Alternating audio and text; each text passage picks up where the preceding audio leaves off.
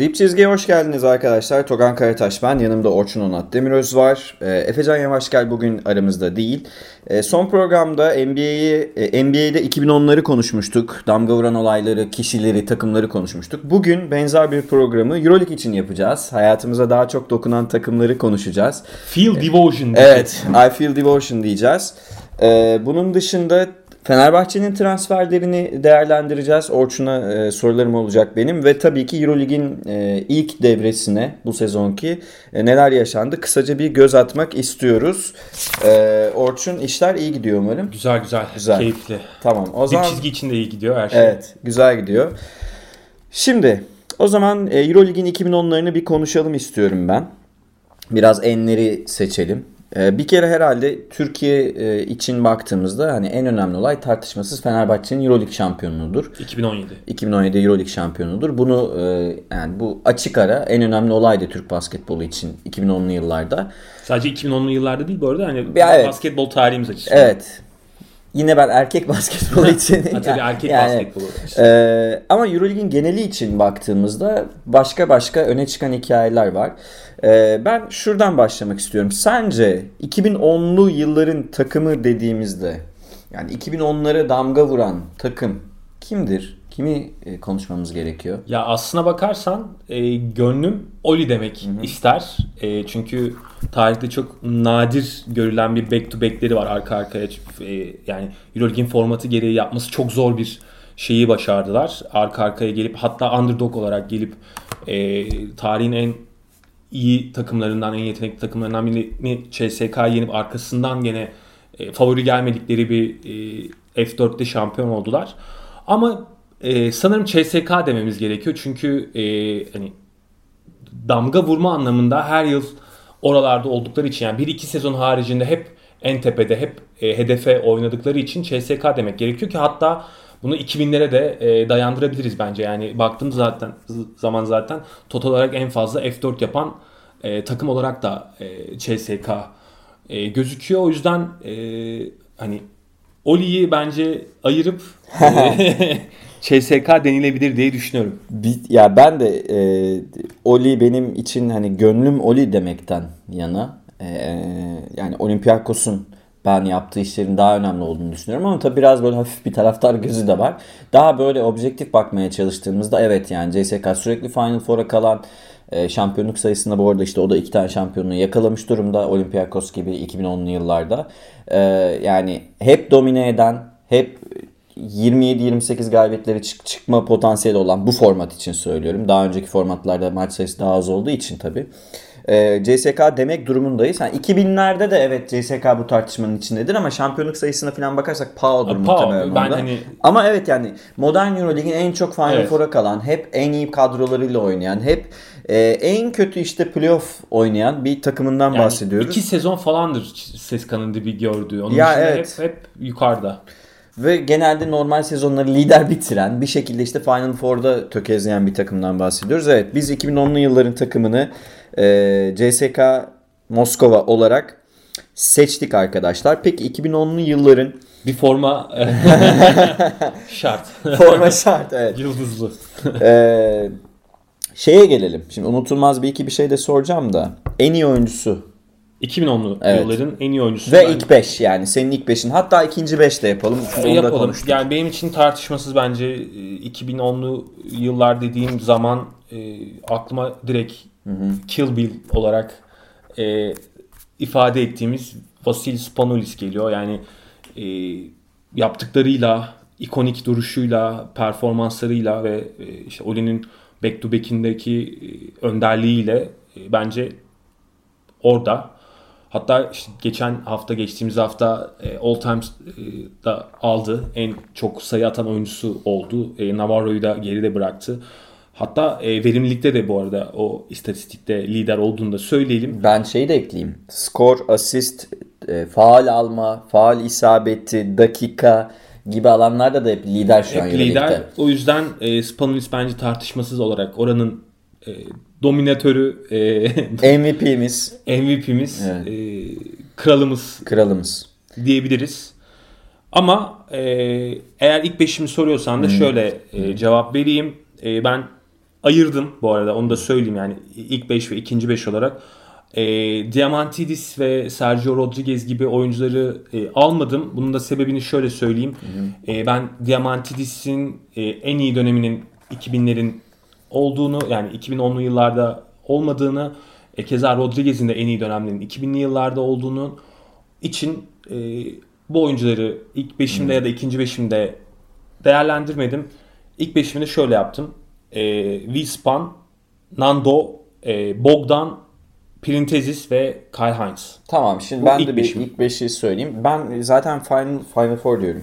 Ee, yani EuroLeague'in en iyi e, oyuncusu 2010'lu yıllarda bu herhalde tartışmasız yani nasıl LeBron NBA'yi domine ettiyse Spoelus da 2010'lu yılları domine etti. Her alanda ligin e, yani verimlilik puanı, MVP'ler, şampiyonluklar, sürekli CSK'nın hayallerini darmaduman etmesi 5 sene üst üste filan yani clutch'ı yani bu e, dönemin oyuncusu Vasil Spornis'tir. Şimdi ilk 5 ben e, şey söylemini sadece Rodriguez'i ben alacağım. Rodriguez'in çünkü 2010'larda bir tane MVP'si var. E, Diamantidis söylemine sonuna kadar katılıyorum. Diamantidis bence buraya tekrar söyleyeyim arkadaşlar. E, bir Oli taraftarı olarak Diamantidis'in modern Euroleague'in en iyi oyuncusu olduğunu düşünüyorum. Ben de öyle düşünüyorum. Spornis'in önüne koyuyorum. Ama Diamantidis'in prime'ının 2000 yıllar 2000'lerde olduğu için ben Diamantidis 2000'ler ilk 5'ini al- alırdım. Ee, aynı şeyi Navarro için de söyleyeceğim ben. Evet. Yani bu oyuncu bu iki oyuncu 2010'lu yıllarda oynadı. Ee, Diamantidis'in 2011'de şampiyonluğu da var. Ama ben bu iki oyuncuyu 2000'ler ilk 5'ime alacağım. Dolayısıyla buraya almayacağım. Benim Keza ilk ben beşim, de Navarro'yu da yani Evet. ikinci beşime de almadım. Ee, benim ilk beşim Vasilis Spanoulis. Ee, kralı aldım. Ee, Lul'u alıyorum ben yanına. Ee, sakatlık sonrası biraz belki unutulmuş olabilir de Lul bu e, 10 yılda önemli işler yaptı. Bu dönemin en iyi skoreri Nando De Cola'yı alıyorum. 3 kart oynayacağım. Temiz. Ee, Modern basketbol. Evet. Uzunlarım senle aynı. Printezis ve Kyle Hines. Yani bu dönemin zaten Printezis Olympiakos'un şampiyonluklarında payı çok büyük. Kyle Hines da e, yani evet Veseli de var. Kabul ediyorum ki Veseli'yi de burada konuşacağız. Ama Hines'dır bence 2010'lu yılların Euroleague'de pivotu kim dendiğinde bunun cevabı Kyle Hines'dir. Hines'in yani. 3 şampiyonluğu var Evet, abi. 3 2010'lu şampiyonluğu var. yıllarda. Ta- Takım kaptanı ve çok uzun süredir bu seviyede top Hala. oynuyor. Evet hala bu seviyede top oynuyor. Dolayısıyla benim ilk beşimde e, Lul farklı senden. Değil mi? Evet. Sen Bogdan Bogdanovic'i ilk Bogdan'ı beşe aldım. aldın. Çünkü Bogdan'ın e, o 2017'deki şampiyonluğundaki performansını çok büyük görüyorum. Yani orada domine etti ligi. Kabul Artı ediyorum. Bir de hani F4'lerde falan da payı çok e, büyük. Hani Fenerbahçe'nin 2010'lu yıllara damga vuran takımlardan biri olduğunu düşünecek olursak Evet. e, orada Bogdan'ın rolü çok büyüktü. O yüzden Bogdan aldım. Kesinlikle ben sadece e, Bogdan buralara tartışılır. Ben ikinci beşime alacağım Bogdan'ı. Ya kariyer uzunluğunu düşündüm. Evet. Yani şimdi Lul daha uzun süredir daha fazla şey yaptığı için. Yoksa Bogdan Lul'dan kötü oyuncu falan demedim. İkinci beşin? İkinci beşte de işte senden farklı Evet. olarak Lulu e, direkt yazdım. E, Teo'yu oraya aldım. E, ve Doncic'i ekledim. Her ne kadar çok e, Euroleague'de oynamamış olsa da o da damga vurduğu için oynadığı döneme. E, 4 numaramı Hıryapa olarak oraya Bir böyle hani o da. şöyle IQ'muz böyle Evet. 195 falan olsun diye. Ve e, Veseli'yi aldım. Yani Veseli'nin de e, keza aynı şekilde 2010'lu yıllarda yaptıkları hatta bir MVP'si var. E, ve e, Fenerbahçe'nin gene arka arkaya yaptığı e, F4'lerde de Veseli'nin de payı çok büyük. O yüzden Evet. Veseli'yi de oraya yazdım. Güzel seçimler. Benim iki oyuncu farklı. Ben Teodosic'i alıyorum senin gibi. Sergio Rodriguez'i buraya alıyorum. Ee, burayı hak ettiğini düşünüyorum ben Sergio Rodriguez'in. E, Bogdanovic'i buraya aldım ben. Doncic'i almıyorum. Çünkü Bogdanovic'in kariyer uzunluğu Euroleague'de Doncic'ten daha uzun. Uzun. Yani Doncic muazzam işler başardı da şimdi 10 yılın oyuncusu listesini yani alana bir şey demem. Ben sadece almadım. Ya ben çok erken Evet. yaşta Evet. o seviyeye çıkmış olmasına. Yani Theo, Rodriguez, Bogdan Bogdanovic, Hiryapa tabii ki yani hele forvet pozisyonu da Avrupa'da e, akışkan akışkanlık diyorum yani git gel çok fazla olduğu için sürekli kadrolar yenilendiği için istikrarlı oynayan forvet sayısı çok az işte Papa Nikola falan var yani.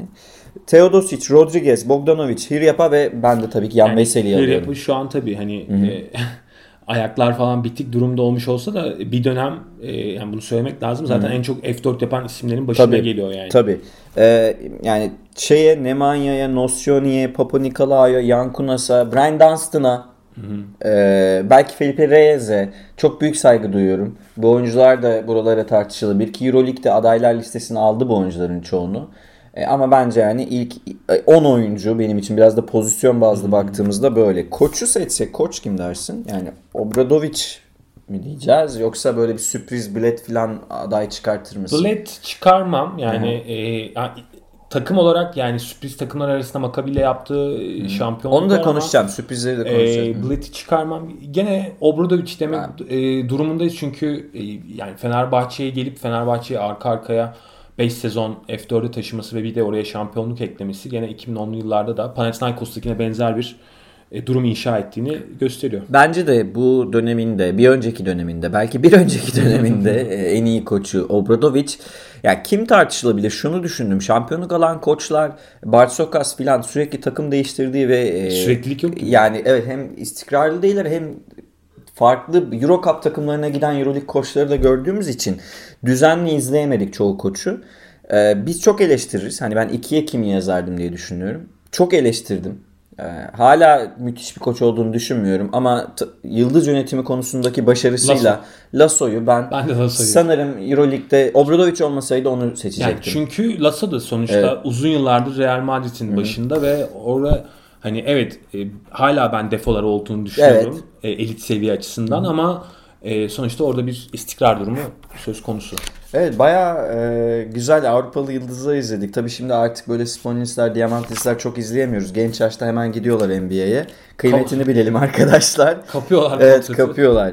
E, şeye bakalım birazcık böyle sürpriz işlere. Yani hem sürpriz hem hayal kırıklığı. Yani hem beklenmedik derecede başarılı olan takımlar veya oyuncular, çıkış yapanlar hem de e, bu sezon bitmediği için henüz bu sezondan örnek vermek doğru mu bilmiyorum ama Fenerbahçe bu, burada konuşulabilir mesela.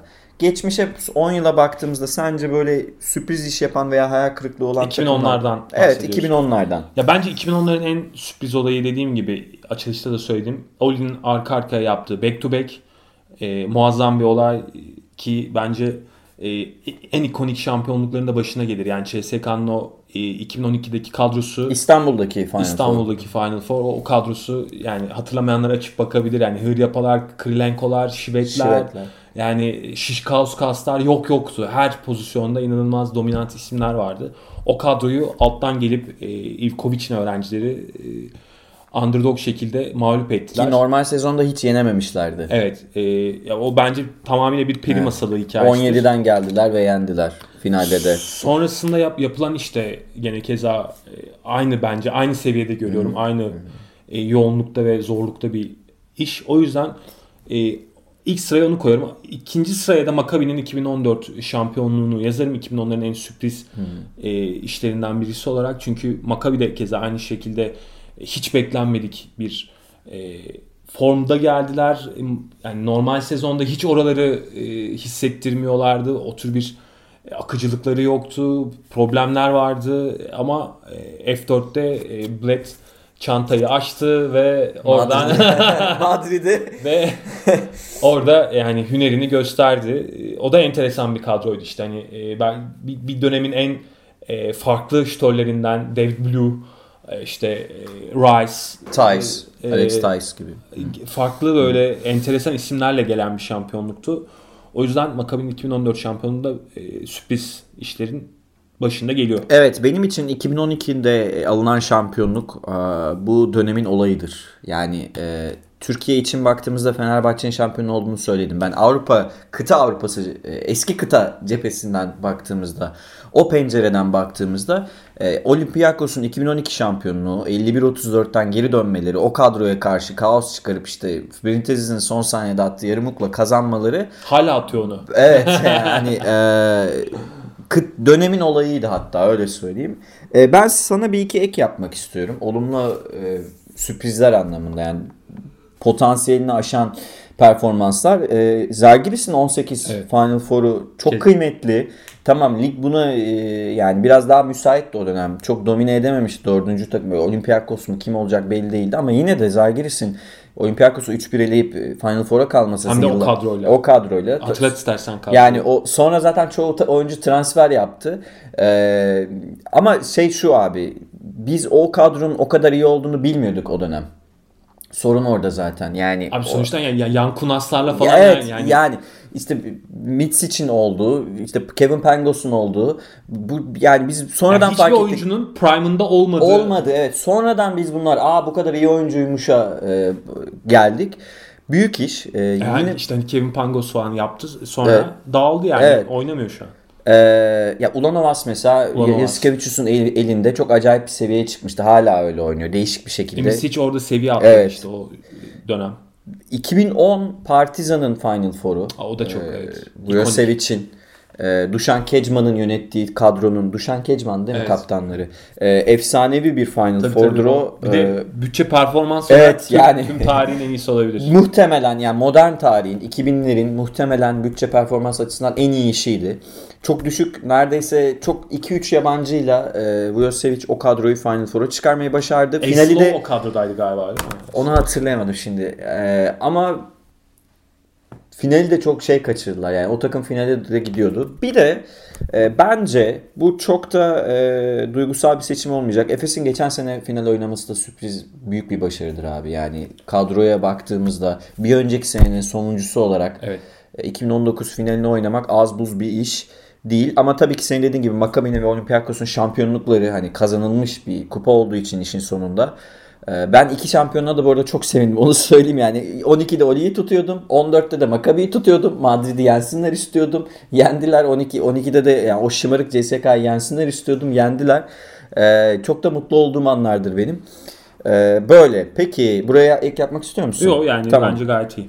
Şey mesela bir an seçsek yani ikonik bir şut bir şey e, böyle aklında kalan işte şu çok kritikti.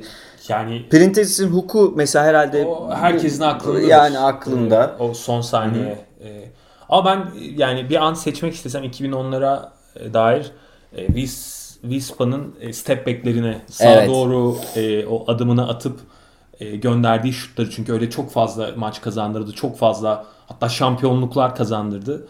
O yüzden e, Spanulis'in o e, sağa doğru attığı e, step back. Ee, bizim için üzücü olsa da e, kritik bir an daha var abi. Hiryapa'nın reboundu var. E, Aa, evet, tabii, final da maçında. E, yani şeydir. Şu yüzden önemli arkadaşlar. O o o rebound'ın heykeli var. yani gö- 2016 yılındaki. Evet, e, CSK'nın şampiyon olduğu Fenerbahçe'nin hakem nedeniyle biraz da kaybettiği final o o e, rebound'ın heykelini gördüm ben. Yapılıyordu yani yapılış aşamasında gördüm.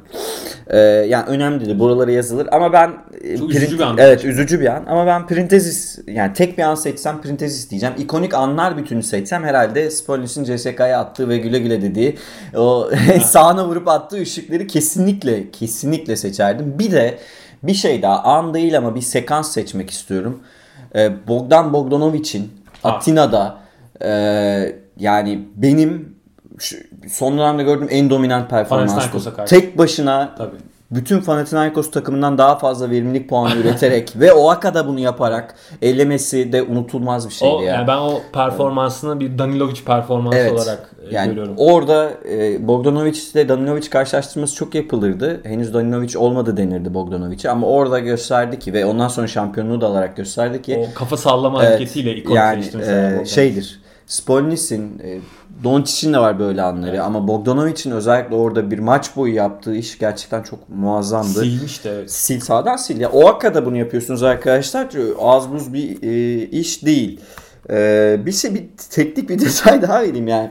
Verimlilik puanında 2010'larda en çok verimlilik puanı üreten oyuncu Tomic bu arada. Yani hiç buraları konuşmuyoruz ama yani Eurolig'in verimlilik puanının nasıl yalan dolan bir iş olduğunu da Buradan anlayabilirsin. e, anlayabilirsiniz arkadaşlar. Pir denen şey e, biraz saçma sapan, e, tuhaf bir yani e, o box score çok yanıltıcı. Evet. Ee, ama e, bir iki farklı fikrimiz olmakla birlikte ben bunları zenginlik olarak görüyorum. Bayağı güzel ve hatırladığım e, da biraz böyle geriye doğru gittim. Açıkçası çok güzel anlar yaşamışız. Üzücü, üzücü anlar da var. Fenerbahçe'nin üst üste Final Four'ları var. Efes'in çok uzun süre başarısız olduğu dönemler oldu. Geçen Ee, sezon keza finalde. Evet geçen sezon biraz üzücü anlar oldu ama şu net... Tyson potunu dibinden bırakamadığı Evet. e, toplar. Yani NBA basketbol kalitesi elbette daha yukarıda ama biz kendi takımlarımızı izlediğimiz için Eurolig'in e, kaliteli olması, rekabetçi olması bizim için çok önemli ve e, umarım e, yerel yerel derken yani kıta Avrupa'sından çıkan topçuları e, birazcık daha izleme şansımız olur da böyle 19'unda 20'sinde hemen gidince şey oluyor. Çünkü Avrupa şuraya gidiyor abi. E, mesela 2020'lerin ilk beşini seçtiğimizde muhtemelen kolej çıkışlı Amerikalıları seçeceğiz. Öyle görünüyor. E bak şimdi mesela Larkin falan e, Euroleague'de kalmaya e, devam ederse e, önümüzdeki 10 yılın en direkt adaylarından birisi Biri mesela. olacak evet yani e, hem guard yetiştiremiyor artık çok fazla Yunanistan, İspanya gibi o takımlarda zaten ülkelerde bir guard sorunu var. Hem de işte bir tane iki tane çıkan da doğrudan azıcık ayakları şeyse biraz IQ'su yüksekse hemen NBA'ye gidiyor. E, bunun kıymetini bilelim arkadaşlar. Hani Diamantidis, Spolinis, Navarro, daha eski Papalukas dönemleri sanki yavaş yavaş sonlanıyor. İşte elimizde Avrupalı en iyi guardlar kimler var? İşte Lul geldi. Yaşı belli. Rodriguez yaşı belli. İşte Sulukas. E, hala Çok eleştiriyoruz. takımlarında bu arada ilk 5 oynayan İlk 5 oyuncu. oynuyorlar yani Rodriguez 34 yaşın 35 yaşına geldi. Bayrak Hala- taşıyorlar. Evet bayrak taşıyor. Dolayısıyla e, şey çok kolay bir iş değil. İnşallah biz çıkartırız. İşte Ömercan falan belki olur. Yani bir tane böyle bir iki tane izlemek Evet. istiyorum. O yüzden diyorum hani kıymet bilmek gerekiyor. Çok e, ikonik özel oyuncular bunlar. Şimdi senin e, buraya yapmak istediğin bir ek var mı abi Eurolig'in? Yo yani hani Enleri konusunda. konuşacağımız başka bir detay varsa, bir başlık varsa ona dair. Ee, Eurolig'in e, ha, hayal kırıklığı söyleyeyim ben bir de o aklıma 2010'larda. geldi. 2010'lardan e, şey aklıma geliyor. E, 2012 şampiyonluğundan önce Ivkovic'in eline çok pahalı bir kadro verilmişti 11 yılında. Childers'ın olduğu. Ee, Josh Childers'ın oldu. Siena 3-1 yenmişti playoff'ta. Üstelik ilk maçı 40'la kazanmasına O- rağmen Oli. O da çok acayip bir Evet, seriydi yani. evet böyle. yani 40'la kaybettikleri e, maçın üstüne 3 maç üst üste kazandı Siena. Bam güm. Evet. Ee, CSK'nın 2012 finalini kaybetmesi hayal kırıklığıdır. O kadronun yani ö- öyle bir kadronun. Madrid'in Maccabi'ye tersten söyleyebiliriz pekala. Maccabi'ye kaybetmesi Keza hayal şey. kırıklığıdır. Bu sezon sonlanırsa bu şekilde ben çok bence işler biraz düzelecek Fenerbahçe'de. Bu sezon böyle sonlanırsa Fenerbahçe e, son dönemin en büyük hayal kırıklıklarından biridir. E, yani Milan mesela takım olarak uzun yıllar iyi paralar harcamalarına rağmen Hayal kırıklığı. hayal kırıklığıdır. Hani bunları da e, söylemek istiyorum. Aklıma gelmeyen bir şeyler de olabilir elbette. E, evet o zaman şimdi şeyi e, burayı bir nokta koyalım. Olur. Diğer konumuza geçelim. Eurolig'in enlerini konuştuk arkadaşlar. Şimdi güncele birazcık dönmek istiyorum. Fenerbahçe'nin iki transferi söz konusu. E, James Nunnally daha önce de Fenerbahçe'de oynuyor zaten ve Tanıdık Malcolm bir isim. Thomas e, ne Malcolm Thomas. ne katkı evet Malcolm Thomas ne katkı verir? Neler bekliyoruz? Benim de bir iki notum var ama önce sana sorayım.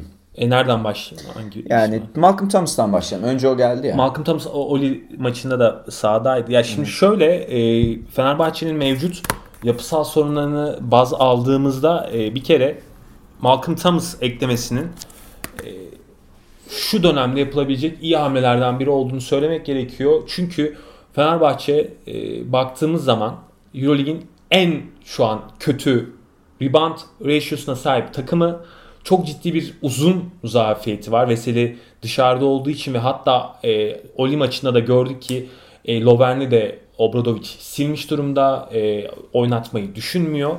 O yüzden o rotasyon keza Ahmet de rotasyondan düşmüş durumda olduğu için ki Oli maçını 8 kişiyle oynadı Fenerbahçe.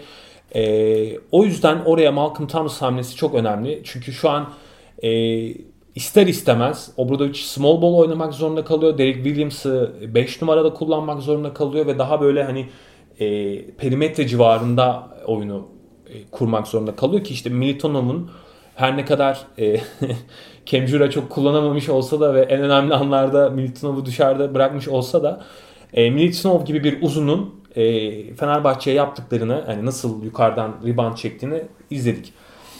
O yüzden Malcolm Thomas gibi e, Fenerbahçe'nin e, sistemi içerisinde e, parlayabilecek, atletizmiyle bir seviyeye çıkabilecek, işte o e, Obradovic'in inatla e, ısrar ettiği o yüksek şovapları yapabilecek, Ve sonra switchleri de aynı şekilde. switch yapabilecek ve sonra geri dönebilecek, e, savunma rotasyonunu yapabilecek. E, en azından oraya hani bunu deneyebileceği bir isim Malcolm Thomas. E, Çin'den geliyor tabii kolay değil şimdi Euroleague yoğunluğuna adapte olmak. E, yani zor bir süreç bekliyor onu da. Ama bence avantajı e, ligi tanıyor. Yani Himki ile e, buraları oynadı. E, hani yabancı değil. İlk defa ayağını Avrupa'ya da basan bir Amerikalı değil. O yüzden e, hani mevcut şartlar dolayısıyla kabul edilebilecek bir transfer. E, ben yani şu an mesela hani dediğin durumunu düşününce savunma anlamında Malcolm'ın o anlamda biraz daha e, katkı verebileceğini düşünüyorum ama gene de e, Malcolm Thomas da neticede yani 2.05 2.06 dolaylarında e, hani undersize olan bir isim. Yani gene de e, hani Veseli'nin yokluğunda tamamıyla Fenerbahçe'nin pota altı sorunlarını çözecek diyebileceğimiz bir isim değil. Değil. Zaten 4 numara gibi düşünmek lazım evet. aslında. Yani 4.5. Yalnız bir e, güzel bir şey daha var. Derek Williams'tan biraz daha iyi bir ikili oyun oyuncusu aslında. Evet. Dolayısıyla ikili oyunda çok hızlı devrildiği için o kısa e, devrilmeyi daha iyi yapıyor. Çok hızlı hemen yani şey o ilk adımı çok hızlı atabildiği için uzunlara bayağı sorun çıkartabilir veya ters eşleşmelerde e, illa böyle fadeaway'e falan gerek yok. Doğrudan potaya gidebilir. Şimdi bu dönemi düşündüğünüzde artık Ocak ayına geldik. Bence fena transfer değil. Hele Lovern silindiyse yani e, bence Lovern'in onunla da ilgili bir şey söyleyeyim. Lovern tamam müthiş top oynamıyor kabul ediyorum da başka bir şey olmuş abi. Sadece formsuzlukla ilgili bir şey değil. Herhalde idmanlarda falan kavgalar bir şeyler oldu. Yani ya bütün takım kötü oynuyor abi. Sadece Lovern kötü oynamıyor Sadece ki. Sadece Lovern'e kesilecek bir hani Ama Lovern'in yani hele rebound takım bu kadar rebound sorunu yaşarken evet Lovern eskisi kadar iyi bir reboundçı değil. Bunu konuşmuştuk zaten. Evet. İyi box out yapmıyor artık eskisi kadar. Biraz oyununda gerilemeler var. Alışkanlıklarını bazı alışkanlıklarını kaybetmiş. Bence başka şeyler var Lovern'le Ama ilgili. profil olarak yani sen Lovern'den zaten Veseli gibi hani switch etmesini, kısa evet. karşısında kalmasını yani Lovern o tür atletizme sahip Hı. bir oyuncu değil. Onu beklemek bence zaten hata. Katılıyorum. Daha eski tip bir uzun Lovern. Evet evet zaten öyle gelmişti. Yani Yudoh'ta değil yani Lovern size rebound katkısı versin, çemberi savunsun, kalın bir oyuncu. Kalın. Perde yani. yaptığında alan açsın diye evet. e, yapmıştı. İşte bir de gelmişti. Post-up'ta kötü bir bitirici değil Lovern. Ya bir de e, Euroleague'in enlerini konuşurken çok şeyden bahsetmedik ama NBA kadar olmasa da Euroleague'de de yavaş yavaş oyun perimetreye geliyor abi. Tabii. Yani bunu söyleyelim. Daha fazla üçlük atılıyor. Yani üçlük e, Geçen hafta rekor üç, kırıldı işte. Üçlük frekansı yükseldi. 71 evet, üçlük denemesi var. Üçlük yani, denemesi var. Yani üçlük maç içindeki şutlarda üçlüklerin frekansı yükseldi. Çok daha fazla üçlük deniyor takımlar. Ayrıca e, işte Larkin gibi, Mike James gibi patlayıcı gücü çok yüksek olan, ilk adımı çok yüksek olan oyuncular çok kıymetlendi. Yani şu oyunda patlayıcılık hızdan daha önemli hale geldi. Hız da önemli ama o ani adam geçme hali, topu birden işte crossover'la veya bir şekilde terse vurarak geçme çok önemli. Dolayısıyla ve çembere gitme. Ve çembere gitme. E, Malcolm Thomas burada e, switch savunmasında ve işte o senin dediğin help and recover'da Fenerbahçe'ye bence katkı verecektir. Çok üst düzey katkı verir mi? Hayır. Öyle bir şey iddiam yok ama iş görür. Size Ocak ayında bulabileceğiniz, Ocak ayında daha iyisini bulmak çok kolay bir iş değil. değil. Bence iş görür. Ee, Final Four'a taşıyacak hamle midir bilmiyorum. Daha çünkü takımın mental sorunları var. Abi, Ama playoff e, tartışmasına sokar yeniden yani Fenerbahçe bu iki transfer. Söyleyeyim. Hatırladığım E, yani ara dönemde yapılmış en iyi transfer Nikos Zizis'ti. Zizis evet. Fenerbahçe açısından. Hı-hı. Şimdi Zizis gibi bir oyuncuyu bu dönemde hani bulmak çok zor. Pozisyonu için çok iyi bir oyuncuydu. O çok kolay iş değil ya. Çok, çok zor yani. Yani çok kolay iş değil evet. Ee, uzun transferi böyle. Bir de gelelim kısa transferine. Bizim bir ara e, hatırlarsan şeyle birlikte Higgins'le birlikte acaba diyorduk yılın e, en iyi 6. adamların tartışması. Ha, evet. Öyle bir şey yok EuroLeague'de de. Hani 6. en iyi 6. oyunculardan biri EuroLeague'in %50'lerle hatta bir dönem 56, 56 ile 60'a varan bir perimetrede şutu var. NBA'ye gitti işte öyle. E, evet hem perde çıkışı hem spot up yani hem off screen hem spot up şutu çok yüzdeli sokabiliyor demiştik Nanili. Ayrıca fizikli olduğu için savunmada da işe yarıyor. Ama işte Final Four'da bekleneni vermediği için muhtemelen Fenerbahçe'den gönderilmişti. Bence iyi bir normal sezon geçirmişti. Yine iyi bir normal sezon geçirme ihtimali var. Fiziğini de unutmayalım. Ee, Euroleague için çok fizikli pozisyonuna göre. Ee, ondan ne bekliyorsun? Mesela eskisi kadar e, yüzdeli sokabilir mi? İyi savunma katkısı verebilir mi? Ya da başka bir şey de mi deneyecek? Yani ben Malcolm Thomas'tan daha hızlı reaksiyon vereceğini düşünüyorum. Hı-hı. Çünkü e, Obradovic'in sistemini onun yani e, döngüsünü, onun paternlerini, onun e, isteklerini e, daha iyi bilen bir isim. Beraber çalıştılar. E, hani sezon dışında da beraber oldular. O yüzden hangi konuda e, ne tepki vermesi gerektiğini, reaksiyon vermesi gerektiğini biliyor bir kere. Bu önemli bir şey. E, ama o da maalesef hani bir panayırdan geliyor yani. Hani Çin bir panayır, bir sergi alanı. E, o oradan geliyor. O yüzden onun da e, Euroleague sertliğine bir de yani ikinci yarıya başlayacaklar. Yani hani en işlerin kızıştığı dönemde bu oyuncular e, sahaya çıkacak. O yüzden zor bir süreç bekliyor ama şöyle söyleyeyim ben Nanili transferinin en önemli detayını şimdi biz ne konuşuyoruz e, Fenerbahçe için? Sulukas ve e, Nando'nun bir kere top paylaşımındaki o uyumsuzluklarını yani topun kimin elinde kalması, oyuna kimin yön vermesi gerekliliğine hala tam olarak karar verilememiş olmasını sürekli konuşuyoruz. Yani Nando mesela Oli maçını kazandırdı. Bu, bu sezon kazandırdığı 2-3 maç var böyle. 30 ben Sulukas bence Oli maçında yine istatistik yaptı ama ben yine eleştiririm Sulukas'ı. Eleştirsin çünkü evet. 37'lik e, Spanulis bile kaç kere vurdu geçti evet. Sulukas'ı. Neyse o başka bir detay ama şunu söyleyeyim yani topu bu kadar çok domine eden Hı-hı. iki oyuncun varken e, Nunnally gibi tamamıyla köşe şutörü olarak kullanabileceğim ve çok iyi bir spot up şutör olarak kullanabileceğim bir ismin yani Nunnally topa değmeden skor katkısı verebilecek ve bunu hani top bende kalsın, top bende olsun gibi bir e, hani o tür bir düşünceye girmeden yapabilecek bir isim olduğu için bence değerli. Yani şimdi bir kere oyun çeşitliliği sorun, e, konusunda sorunları var Fenerbahçe'nin. Oyunu çeşitlendiremiyor. Son maç Oli maçında bunu yaptılar çünkü çok yüzdeli yani 8 kişilik rotasyonla oynadılar. 7 kişi e, 3 sayı e, isabeti buldu. Oyuna giren herkes bir kere bir e, yani perimetreden bir skor üretti ve hani Datome'nin işte Nando'nun, Sulukas'ın, e, Derek Williams'ın e, bu tür oyuncuların e, Fenerbahçe'nin oyun çeşitliliğine farklı noktalarda dokunması gerekiyor. Naneli bu anlamda katkı verebilir. Yani e, oyunun sıkıştığı anlarda Naneli'nin şutuna, onun setlerine e, güvenebilirsin. Ona yani farklı bir alan açabilirsin Naneli'ye. Bu anlamda e, önemli olduğunu düşünüyorum. Artı evet dediğin gibi yani fizik olarak da Naneli büyük bir oyuncu, atlet bir isim. O yüzden kanat savunmasına Fenerbahçe'nin o yaşadığı ikili oyun, side pick and roll'ler veya tepede oynanan pick and roll'lere belki zaman zaman hatta guard savunması yaptırarak da Naniel'den katkı alabilir Fenerbahçe diye düşünüyorum. Peki bu transferler sonrası e, Nando De Colo'dan sonra en çok top kullanan perimetrede bir de bunu çok yapan Derek Williams'ın e, rolü biraz azalır mı sence? Bence Derek, azalmalı. Ya ben de öyle düşünüyorum çünkü Derek Williams bu takıma e, sadece perimetrede şut atan e, böyle 4 numara diye gelmedi ki başka evet, başka yani, vazifeleri de vardı. Fantastik smaçlar yani, yani. yani. Evet hani Derek Williams'ın başka işler yapması bekleniyor. Bir de bu kadar çok bir, takımın ikinci bitiricisi Derek Williams mı olacak?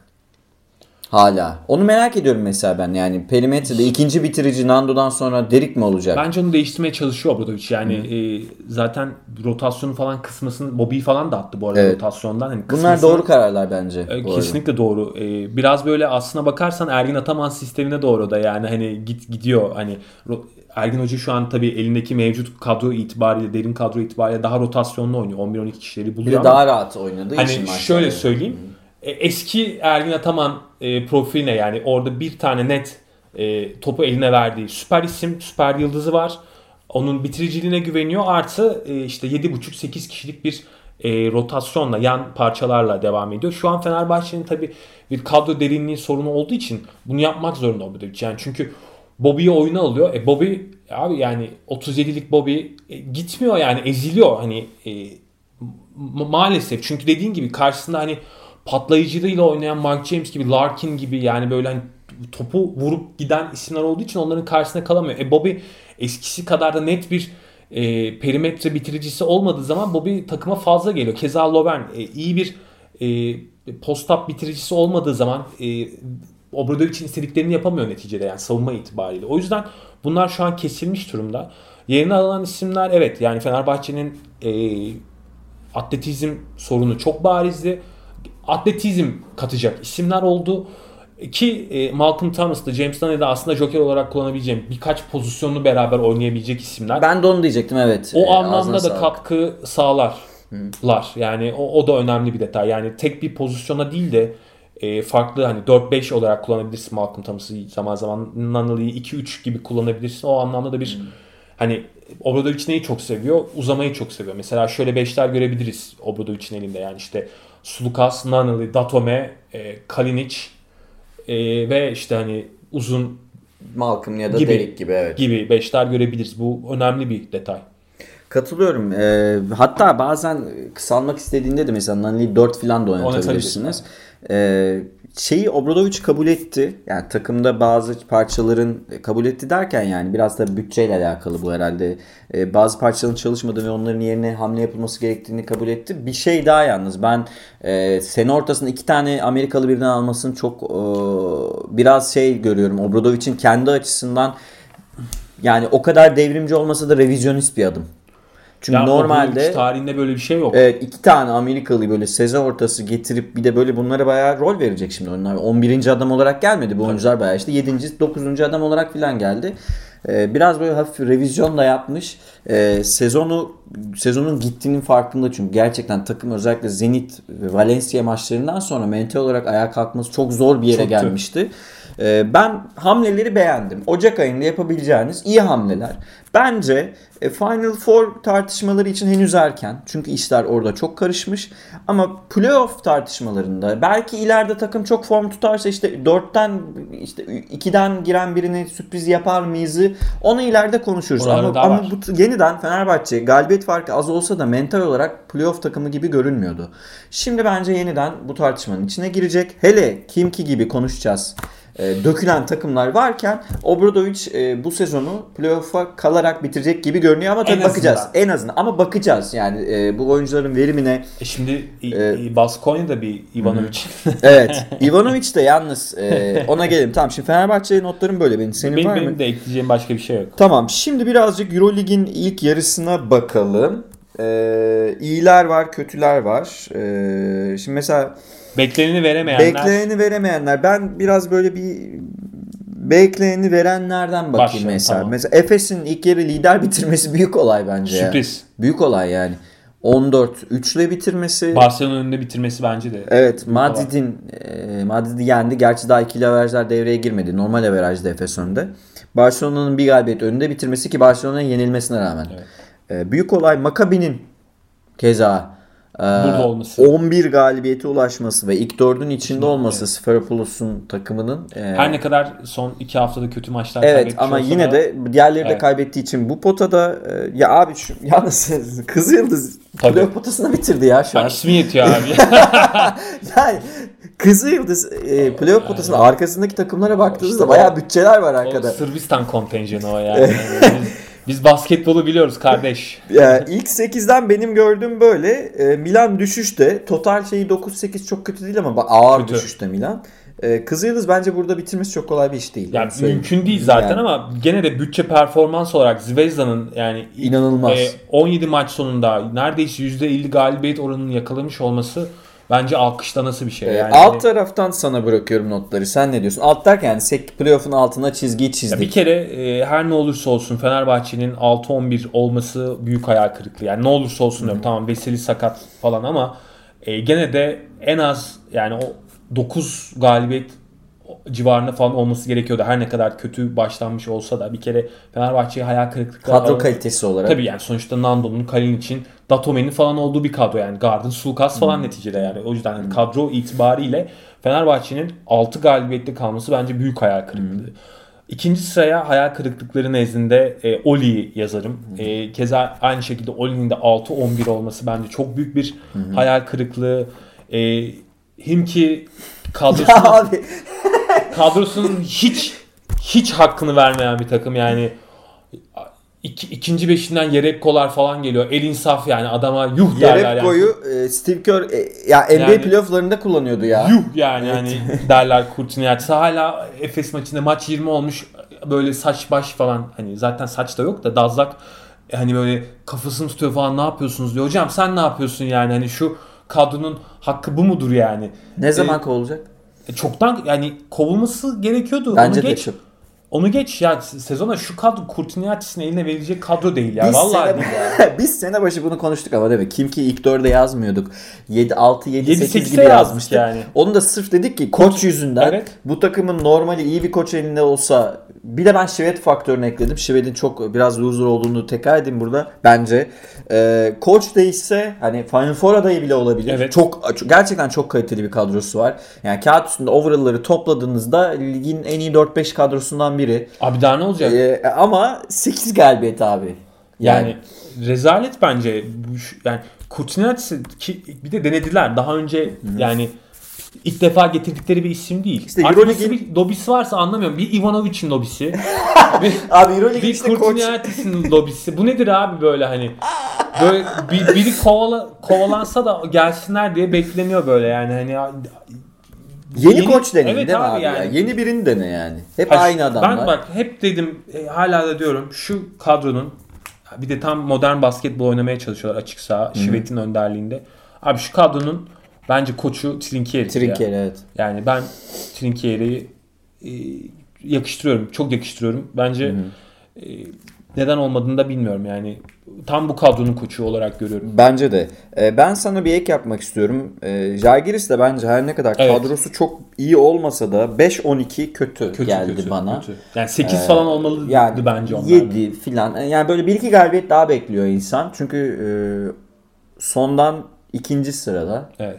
E, sondan üçüncü sırada Ama tabii pardon. şimdi World Cup'larla falan yani işte hani e, en iyi atıcı Milaknis. Evet. E, zor yani. Hani Zor ama yani Kunas. sadece Alba ile aynı galibiyette e, Zenit'in de bir galibiyeti. Ha şunu söyleyeyim mi? Alba'nın kadrosu daha iyi. Evet.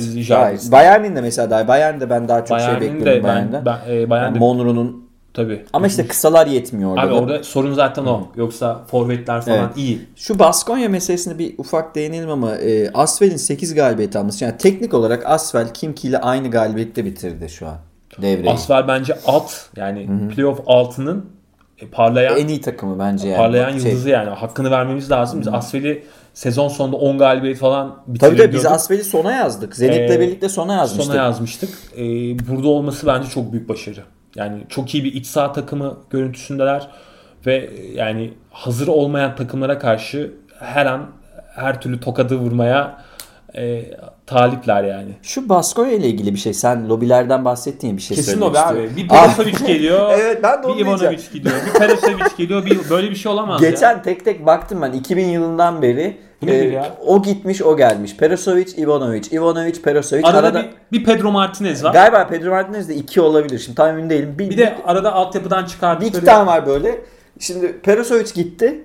Ivanovic geldi. Ivanovic'in ilk maçında Şengelya son iki sezonun en kötü topunu oynadı. Muhtemelen küfür ediyor hoca yani böyle top mu? Çünkü Perasovic'den tamamen başka bir felsefede Tabii, tabii. biri. Yani Perasovic takımı serbest bırakan, oynatan bir koç. Ivanovic ise ipleri sonuna kadar sıkacak. İdmanda dayak atana kadar idman yaptıracak. Ha şey var ya Ki- Kill Bill'de e, şey var izleyenler bilir işte hani yetiştirici orada bir hani usta vardır ya böyle hani saçlar falan Evet. uzundur böyle.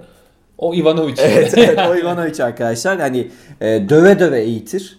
E, çok ağır idmanlar yaptırır. Her şeyi kontrol etmek ister. O yüzden dedim ki Şengel'le geçmiş olsun dedi. Ama şeydir yani e, 2000'lerin en iyi koçlarından biridir. Abi, 90'ların. Ona bir şey demiyorum. 2000'lerin başı, Başı yani için. 20, 20 yıl Başı önce. için öyle. 15 sene öncesi için. Şunu söyleyeyim mi Ivanovic artık e, demode bir koç yani. Hani Tabii. modası çoktan geçti. Evet. Ivanovic'in sistemlerinin oynatmaya çalıştığı basketbolun falan hani artık Ama işte Barcelona maçında e, ama o ilk, evet, ilk yani ilk heyecan ilk hani hep derden biri evet. İki hep heyecanlar. şey olur yani ilk gelen koç böyle bir geçen sezon Pitino da hani gelir gelmez direkt böyle bir Ha. e, galibiyet çalmış. Yalnız CSK yenmişti galiba. Pitino ile ilgili bir şey söyleyeyim. Ee, Pitino Itudis'i yenmeye devam ediyor abi. Evet. Her yerde yeniyor. Evet. Atina'da yeniyor. işte Moskova'da yeniyor. Dışarıda şeyde Kaliningrad'da mı oynandı maç? Kaliningrad'da yeniyor. Ya orada şunu- yeniyor. Burada yeniyor. Her yerde yeniyor. Söylüyorum yani Pitino'nun bu arada Panathinaikos yönetiminde yani diyecek bir şey bulamıyorum.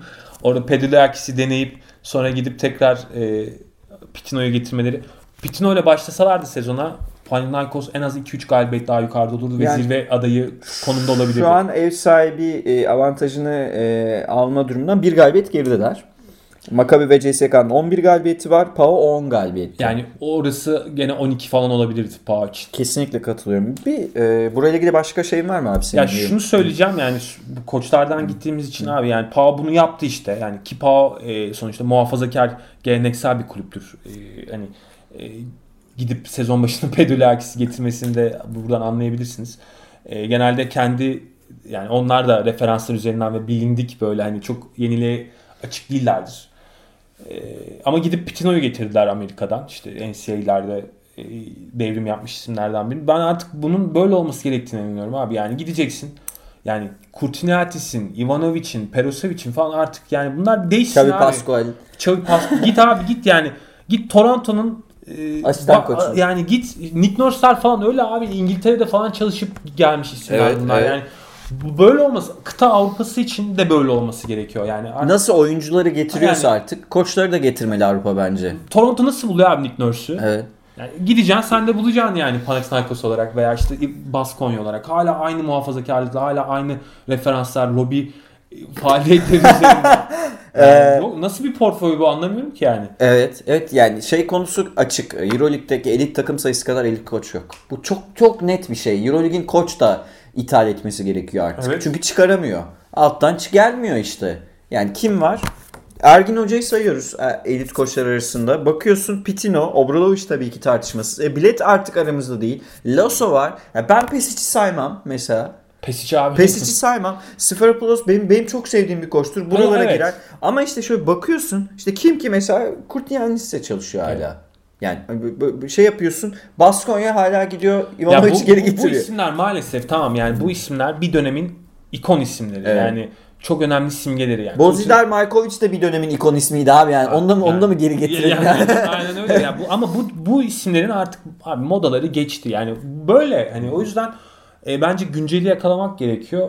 Bu anlamda da ben e, Avrupa kulüplerinin biraz zihniyet olarak e, geri olduklarını düşünüyorum. Yani daha Evet. tam anlamda global değiller yani. Euroleague organizasyonu zaten geri. Ge- Yani şey olarak da analitik, basketbol analitiği üzerinden sürekli giydiririm ben. Ee, Abi mesela Euroleague mobili değiştirdiler. Da bir yerde haberini görmedim ya. Euroleague, şimdi Euroleague'in mobil uygulaması şeydi. Hem istatistikler hem Euroleague TV iç içeydi. Sonra bir gün çalışmamaya başladı o. Sonra bir baktım ki Euroleague mobil diye ayrı bir Play Store'a şey koymuşlar. Ha, onun- Yeni Euroleague mobil onun gelmiş. Ee, ama bunu abi söylemiyorlar. Yani biz bunu yaptık diye kimseye bir şey duyurmuyorlar. Tamam Euroleague şeyin web sitesi değişmiş. Euroleague TV'nin. İlkten şeyi bulamadım. Sekmeler. Nereden giriyorduk biz filan diye böyle baktım. Sonra baktım ki işte biraz değişmiş. Daha böyle Windows'un yeni şeyleri gibi böyle ikonları büyüt, büyütmüşler filan. Yani benim el alışkan ama bunu kimse el alışkanlığıma biraz şey geldi. Ama bunu kimseye duyurmadılar. YouTube videoları izlenmiyor. Doğru düzgün istatistik Evet. tutmuyorlar. E işte şey koçları da böyle takımlarda böyle koçlarla çalışıyor. Ben sana son bir soru sorayım. Ya herhalde 2010'lu yıllarda çıkmış en büyük yıldızları düşündüğümüzde Euroleague'den genç olarak işte Mirotic'ler, Bogdanovic'leri falan düşünürüz ama yani Doncic tabii ki. Yani Evet. Euroleague'in en büyük e, yıldızı olarak. Yani NBA'de yaptıklarını da Evet, yani- gördüğümüz için Ante ve Porzingis'i sayamıyoruz. Euroleague oynamadılar çünkü. Doncic'tir. Don Doncic'ten daha iyisini e, izleyebilir miyiz böyle 17 20 yaş aralığında diyelim ki. Sence böyle bir potansiyel görüyor musun? Ben ondan Ya- korkuyorum biraz işte abi. Yani izleyemeyeceğiz gibi geliyor. Bir sene izleyeceğiz gidecekmiş gibi yani geliyor. öyle gözüküyor çünkü Evet. artık e, ya NBA'de bu artık Doncic'lerden falan sonra zaten son 2010 yıl yani son 10 yıllık dönemi baz aldığın zaman artık e, direkt bir isim parladığı zaman scoutlar yığılıyor, geliyorlar, izliyorlar, sürekli rapor alın- alınıyor falan. O yüzden hani e, ben de çok mümkün olmadığını düşünüyorum. Yani çünkü sürekli raporlanan oyuncular artık e, NBA'in radarları da açık bu anlamda ve e, yani direkt parladıkları zaman zaten e, kontratı alıyorlar ve hani bir de NBA abi hani o kadar büyümüş durumda ki Evet. şey finansal anlamda o kadar büyümüş durumda ki e, zaten oyuncuları burada kazanacaklarını daha 18 yaşında 3-4 katı kontrat verebiliyorlar yani. e, Ayrıca geceli- reklam gelirlerini falan Tabii düşündüğünde sponsorluk yani- anlaşmaları falan filan onları da vurunca yani baya arada ciddi bir e, fark oluyor. O yüzden de hani oyuncuların burada kalmasının tek bir sebebi olabilir. Belki burada kalmayı bir tek sebeple isteyebilirler. O da hani pişmek yani iyi koçların Evet, elinde e, evet. biraz daha hazır oraya gitmek olabilir.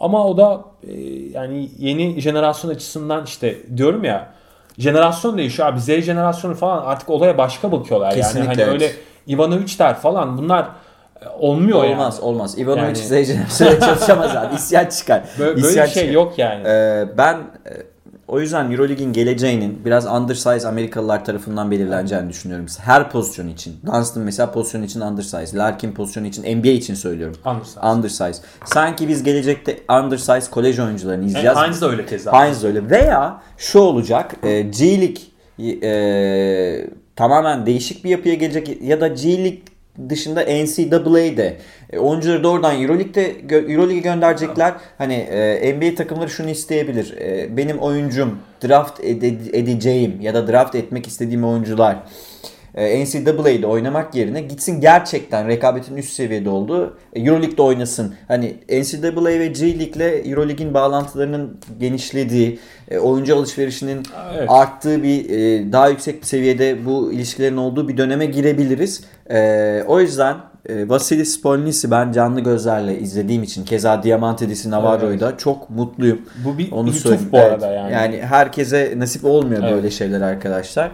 Ee, eskiler Danilovic'leri, Bodirogo'ları Tabii, falan doğru. anlatır. Bodirogo'yu ben de izledim. Biz de Spongisleri anlatacağız e, Evet. genç kuşaklara. Teo'yu falan izledik yani. Teodosic izledik, Navarro izledik, Lul izle, izliyoruz. Ee, yani bunlar önemli. Ama prime'larını izledik. Prime'larını izledik evet.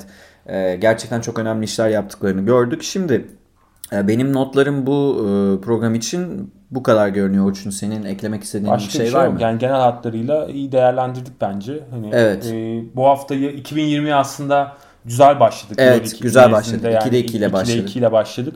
Umarım e, böyle devam eder. Yani 2020 hem Efes açısından hem Fenerbahçe açısından daha e, keyifli geçer. Evet, e, ben de böyle senin iyi niyetlerine katılıyorum. E, arkadaşlar NBA ve EuroLeague bölümlerimiz devam edecek bundan sonra. Ha bu arada gene Aralık'ta da galiba e, değil mi? E, Türkçe post Evet. podcastler arasında Şeyde e, Türkçe Podcast program e, bir platform var. E, Türkçepodcast.com'du sanırım. Evet. Orada e, çeşitli kriterlere göre e, ilk 20'ye girmişiz yine. Son 3 aydır giriyoruz. Aralıkta bir program atlamamıza rağmen bu olmuş. Açıkçası e, biraz hoşumuza gitmedi değil. Evet, E, dinleyenlere teşekkür edelim Dinleyenlere yani. teşekkür ediyoruz. Bize sorularınızla, e, beğenilerinizle, dinlemelerinizle, katkılarınızla e, yalnız YouTube bırak- programı gibi abone olmayı. e, katkılarınızla yalnız bırakmadığınız için teşekkür ediyorum diyecektim. Hani bizi şey yapmayın diyecektim. Neyse. E, o zaman bitiriyorum abi. E, Eyvallah. Yani Tamam. Bende de bu kadar. E, arkadaşlar görüşmek üzere. Hoşçakalın. İyi günler. Herkese iyi haftalar.